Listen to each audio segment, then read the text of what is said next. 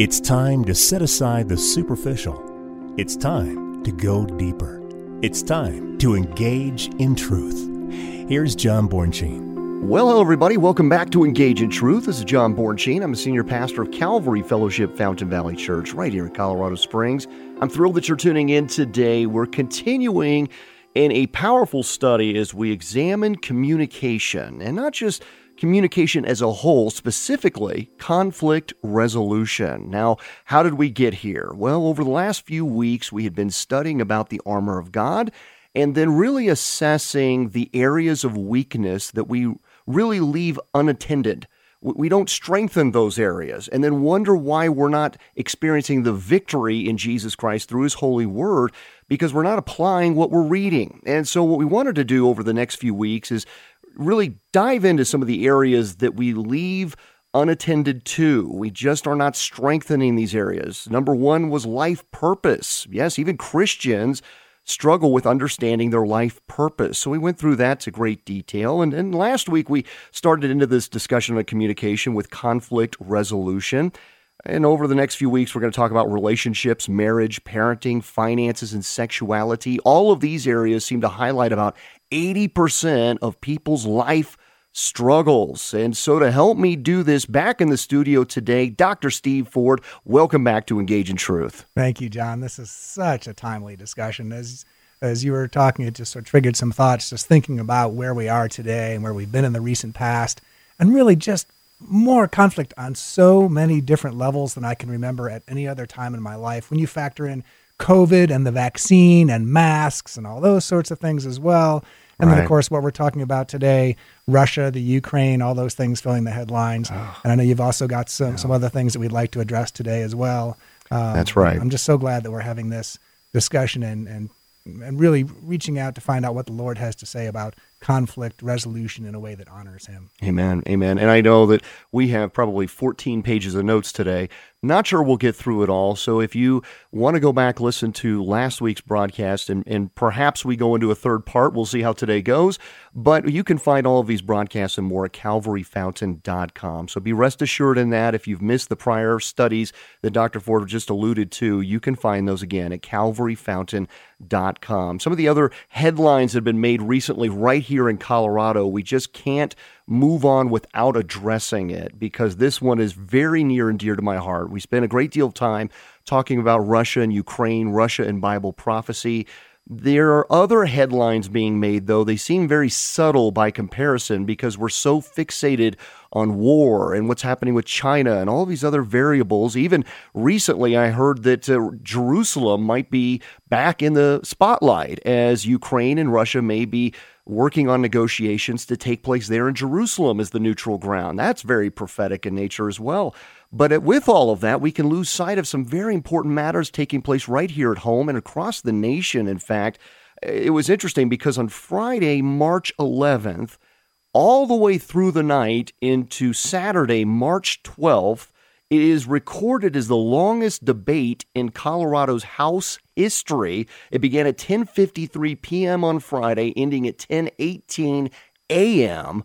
on Saturday. People sleeping in their cars, sleeping in the chambers there, discussing the issue of prote- protections of life, the sanctity of human life. The, there's a particular bill that was presented. It's HB 22 1279. It's called the Reproductive Health Equity Act. And this will codify the following it will allow abortion through all nine months of pregnancy for any reason, including partial birth abortion, potentially eliminates the requirement that parents of minors be notified if their child receives an abortion. It, it, even deprives the preborn of all legal rights in the state of Colorado.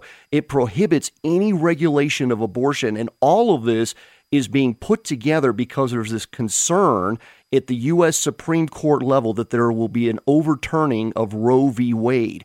So, all of these states, it seems, we're seeing this happening all across the country. Many states are trying to put orders into effect now to try to protect their abortion rights. But we're seeing what appears to be almost a civil war in this debate issue. It's of the 50 states some 26 are leaning to very conservative approaches to this to protect life, while 24 are not. Almost getting more aggressive, even talking about abortion 30 days or even longer after birth. I mean, so we're talking about a radical chasm here in the divide between the protection of life and, and, the taking of life at even all stages that will ultimately lead to euthanasia. And so I would encourage our listener right now that we need to be a people of prayer over this matter.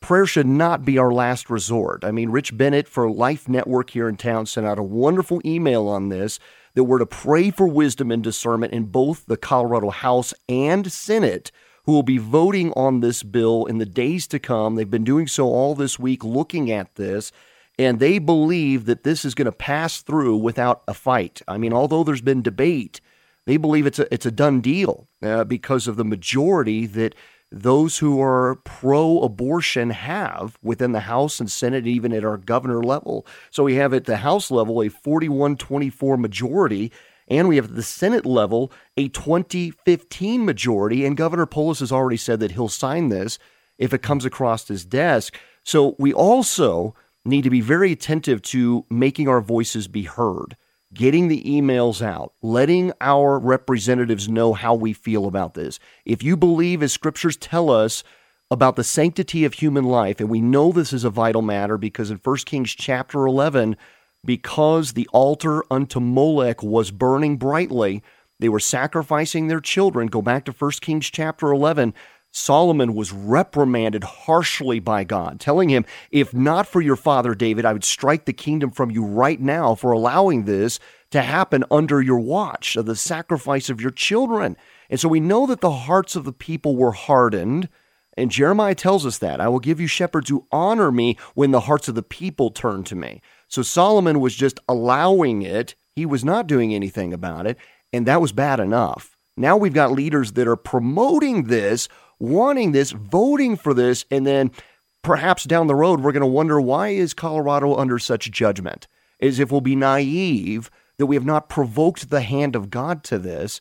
And so I would encourage you, our listener, right now, uh, talk to Representative Marc Snyder talk to Representative Tony Exum, Senator Pete Lee, amongst all the others. Reach out to them. Let's ask them to go the way, and I will celebrate what God is doing in the other states here of what Alabama, Arkansas, Louisiana, Oklahoma, Utah, Florida, Indiana, Montana, Nebraska, Wyoming, just to name a few, as we are seeing an aggressive turn away from abortion to protect life and Dr. Ford, I know when you received that email from uh, Rich Bennett at Life Network, you were prompt to to make your voice be heard. How did that go? I did. Well, I I, went I sent out uh, the, the, emails to uh, the, the people that you mentioned, and and one of them was kind enough to respond. It was uh, it was more or less, uh, you know, I completely disagree with you, you know, sort of thing. So right. things to be you, uh, and this is the way I'm going to vote. I did appreciate the courtesy of the fact that I was responded to, uh, but uh, I, I, think it's so important I was thinking, even in you know, the Pentateuch, it, God comes out so clearly against child sacrifice and Moloch. You know, the mm-hmm. first five books of the Bible just throughout there again and again and again. Um, and I just think it's so clear. But I think we look at the way things are framed in the state of Colorado right now, but how great is our God and how amazing is our God and what amazing things can our God do? The things that we've seen revealed in Scripture and we've seen revealed in our individual lives. So if it's okay with you, I'd like to just go and pray for a moment over this and just beseech the Lord's blessing. Oh, kind and gracious Heavenly Father, we thank you that you love life. We know that the women who are, who are thinking about making this decision, that you love the babies and you love the women who are who are in this situation, deciding about what to do with with this unborn baby. And we know that you just you love them more than uh, more than, as if you had no one else to love, Heavenly Father. We just know that your heart is is for the widow and for the orphan and and for those who feel like they're on their own, and just help them to feel your power and your presence and your love. We pray for all members of leadership at the local level, county, state level, in the state of Colorado and throughout the country that you will just turn their hearts to you. And we pray that everything that is against you and your will will be blocked, everything that is according to your will and your purposes will be blessed. And pray that your church will stand up in love to love people who are involved in this process on both sides, to love the people who are involved with having to make these decisions. And we just pray all, Father, that would come into saving faith in your Son, Jesus Christ, in whose name we pray. Amen. Thank you, Dr. Ford. And of course, I'd encourage you, our listener, please uh, continue to pray for what's happening in Ukraine, around the world. Uh, we're seeing tensions uh, rising even in the relationships with China and, and so forth. So there, we could spend a great deal of time in prayer. That's the best place for us to be. Amen. It's not our last resort. It is our first offensive position that we should be in. We often talk about prayer and action as if prayer isn't action, but right. it is because we are imploring the God of heaven and earth who holds the cells of our bodies together, who formed us in the womb and knew us by name, who has a plan and purpose for everything.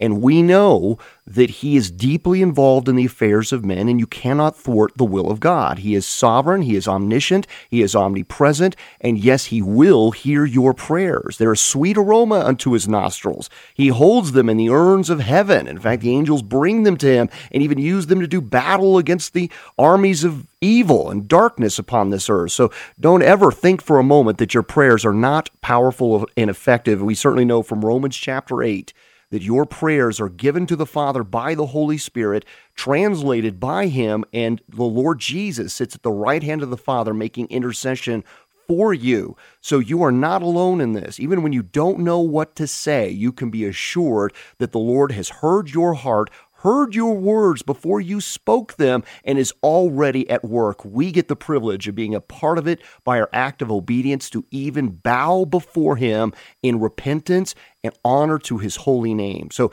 don't for a moment think that your prayers are not powerful and effective. They certainly are. Amen and amen. Amen, indeed. Well, let's. Uh, we're already halfway through our time with you. You see how fast this goes, but how important it is that we talk about these issues.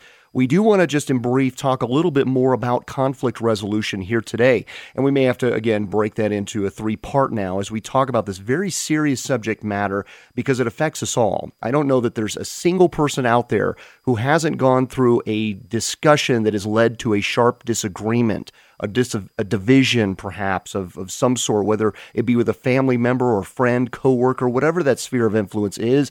And we just need a biblical directive on how to handle this I, because our emotions can lead the way. We get very passionate about these things, uh, hurt over these matters, and then we maybe don't even want to address it. We'd rather avoid any further conflict and we'll just bottle it up, not address it. And what we find is it really affects our sleep, it affects our other relationships, it affects our focus.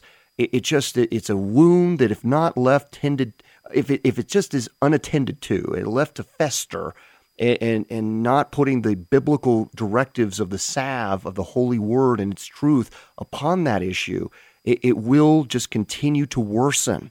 And I can assure you, time does not always heal all wounds. It is by the direction of God's holy word we'll find reprieve in these situations. And God has given us so much to work with. Uh, Dr. Ford, let me take us to just for a moment to Acts chapter 15 because this will set up what we'll talk about this week and next as we look at even some conflict that occurs in the Bible. Because over the last few weeks, we've talked about even a number of examples throughout the scripture over what was transpiring. I mean, in Colossae, Thessalonica, Philippi, even in the the Roman church, there were a number of issues that they were debating. I mean, what to eat, what not to eat, how to worship, how not to worship all sorts of issues, whether they eh, should even be engaged in reaching unbelievers in their homes or where they were worshiping at, like Paul did at Mars Hill. I mean, all of these things were subject to debate. And it seems to be one thing that we're good at in the Christendom is debating one another over non essential matters, quite frankly, and then getting our feelings hurt leaving and maybe even starting another church while we're at it because we just don't want to trust another church because our feelings are hurt. Well, let's look at Acts chapter 15, verses 36 to 41 as we begin this week's discussion and next. Here's what we read. Start verse 36. Then after some days, Paul said to Barnabas, Let us now go back and visit our brethren in every city where we have preached the word of the Lord and see how they are doing. So far, so good. Now, Barnabas was determined to take with them John, called Mark. But Paul insisted that they should not take with them the one who had departed from them in Pamphylia and had not gone with them to the work.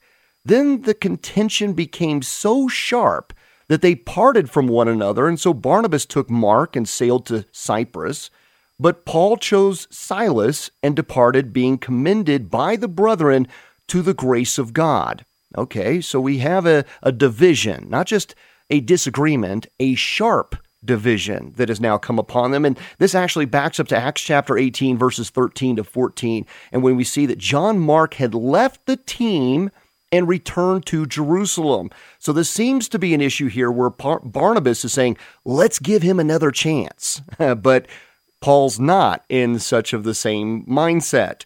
And we think, well, then who's really wrong here? And when you really examine what's going on, where Paul is really wanting to have individuals around him he can fully trust because of the seriousness of the work, while Barnabas sees this as an opportunity for reconciliation and restoration, you could see from both sides they actually have some validity to their points. They're they're not without merit for consideration in this. So you could say both are right. So why can't they find some common ground, especially since Jesus Christ is the bond that holds them together? They're doing this all for the Lord. You could as just assume in this, as we've read from a number of other scriptures, that that would not be the way to settle this matter. And what we'll see later, actually, that we'll get to in a later study, perhaps next week, is we'll see how God even works through division. That yes, He can not only resolve the matter, so He will resolve the matter. So it's not just that only, but he can also do a mighty work through a divisive situation in which he can spread things out. Now you have multiple teams, and we'll see that even as Martin Luther when he challenged the Catholic Church in his 95 Theses, and we see churches formed as a result, the gospel going around the world, new translations of the Bible. So we need to avoid conflict if at all possible in every way and to seek reconciliation. But we can also trust that God is working all things out to the good of those called according to his purpose. We can hold on to these promises. So, Dr. Ford, let me just take us through maybe one or two of our principles while time is with us, and you can chime in here, I know, with all of your wisdom as well. But using this passage here that we've read in Acts chapter 15, if we look at the first principle we can take away here, is that though all Christians worship the same Lord, we don't always agree on every point. Shocker. We don't always agree on every point. Even though we, we claim to follow Jesus Christ, there's still something innate in all of us, as we see in Romans 6 to 7, of the sin nature that even struggles with pride. It still happens. And we, we've been reading about that in our study of Matthew chapter 20, in which we see James and John and their mother come to Jesus, wanting to sit at his right and to his left. And even the night before Jesus is taken to by way of mock trial and unto crucifixion, that last supper with his disciples, they'll still be arguing who's the greatest in the kingdom. they just don't seem to get it yet. Of course, the Holy Spirit has not yet come upon them, and yet even with the Holy Spirit, we need that reminder that we are still sinful vessels. And even if we have two very strong right opinions, we can find ourselves disagreeing over these things which can lead to a number of denominations. I mentioned it a couple, maybe I think last week even. I talked about there are 41,000 denominations of the Christian faith alone. And there are 320,000 churches in America. That means that there's eight churches for every denomination. You need only to flip through a, uh, the old school yellow pages, perhaps. We don't do that too much anymore, but you can just see a list of all the different churches in our town and Christians unite around Jesus Christ but seem to argue about everything else. We just seem to find something to be divisive over. It could be the color of the paint, it could be the temperature in the room, it could be that communion was not observed every Sunday, or that we're using contemporary music instead exactly. of hymns. Music, hymns, yeah. right? yeah. Any thoughts from you, Doctor Ford, no, on that? I You've think been you're completely right. Is well, yeah. Well, if there's a way to divide, we'll find it, which is just so unfortunate. Yeah. Uh, and especially, you know, in Jesus' admonition and, you know, the admonitions of Paul throughout the New Testament about unity within, you know, the Christian faith and brothers and sisters in Christ. It's a little ironic, but I know. But so true historically again and again and again. But I think that is why this is just so wonderful that we're doing that. We're having this discussion. That's right. To just let, you know, let's let the madness stop now. So. Yeah, amen. And, you know, uh, just moving on here, uh, principle number two I've mentioned it a little bit already, but uh, on issues of deep personal conviction, our disagreements will sometimes be very sharp. I know, Dr. Ford, that's, that it's often one of those things where you have to go in with, I think always, with wisdom and discernment whenever you know that somebody's very passionate mm-hmm. about a subject matter. especially when we're talking about uh, salvation of souls. We're talking about the holiness of the church. Uh, we're, we're talking about how we operate in order that brings God praise in our disciplines of our home, disciplines within the church. People can get very passionate about these matters, especially when they feel like, is there a hint of false doctrine in that? Is, is there something that is disrespectful to God in that? And then they get really worked up. You think about some of the things that Paul addressed in First Corinthians, where they saw it as somebody going into the home of another and eating food that they think they thought were disrespectful to God, maybe eating of pork or something along those lines that they felt was was uh, unbecoming of somebody going to that home. And it wasn't just the type of food, but how the food was used, because it may have been used in a worship unto a false god. So it wasn't that it was just pork, but it was also used in a pagan ritual. So, so now it wasn't just a matter of the content of the food, but the application of how the food was used. And what they, what we uh, Western readers fail to understand is that sometimes they would put food that was on sale that after had been used in some kind of a pagan ritual, it was discounted, and then people were buying that discounted meat and and so then they would use that in their home because the meat was still perfectly fine but now there's a superstition around it. Right. don't touch it. It was used in this way.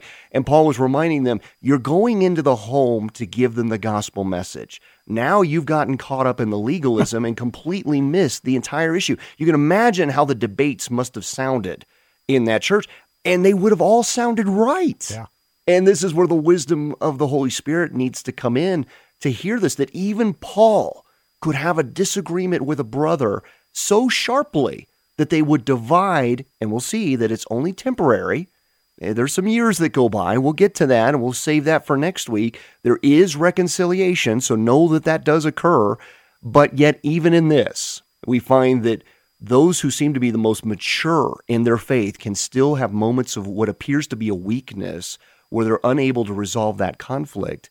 That can be frustrating for outsiders who may be very new in their faith because they're looking to us to represent Christ. Even Paul said, model after me. You emulate me because I'm emulating Jesus Christ. You need a real world example of application so that you can apply that in your life. If you see me pray in this way, it would be good for you to pray likewise. If you see me reading this way, read likewise, right? So they could put a practical application to what they were reading. We have the same responsibility eh, within our homes, with our children, with our spouses, spheres of influence, all the cascading effect of that obedience will go on for generations. And so it's a daunting thing because we're so prone to our sin nature to dominate our way of thinking, to give in to those emotions once again, and then find ourselves feeling like we're starting all over again. Yeah. Right? Like like I should be beyond that. Right. Where did that word come from? Why was I even thinking that? I really got frustrated about that guy pulling in front of me right. of all that's going on in the world, really? and we find ourselves just going right backwards. And we know that we haven't backtracked entirely, but we do need to acknowledge those weak points, strengthen them so that we can be stronger moving forward. Dr. Ford, I know that we're out of time and uh, we just have so much more to cover on this. So it is going to take another week, perhaps two. So we want to thank all of our listeners for tuning in again to Engage in Truth. Dr. Ford, thank you for that powerful prayer. We'll continue to lift up the state of Colorado that the right decisions be made in the protection of life continue to pray for all of our leaders across this country as they are dealing with some very serious matters uh, in, in, trying to bring peace in the world. And we know that there's only one who can bring peace. And may we all implore him. May we truly pray for revival across this nation and live to that end, that we give the gospel message with all that's in us. And we'll find that if we live with that passion before us, that our words, our actions, our thoughts will align with the holy will and way of God. So I want to thank you again for listening to Engage in Truth. Dr. Ford, thank you always being in the studio with me. And we'll have a lot more to say on the subject of conflict resolution next week. Again, this is a ministry of Calvary Fellowship Fountain Valley Church. And if you'd like to listen to this message again, go to calvaryfountain.com. There you can learn more about the church and ministry of Calvary Fellowship. Services are 8 a.m. and 10 a.m. on Sundays and we'd love to see you there. God bless you, my friends. Take care.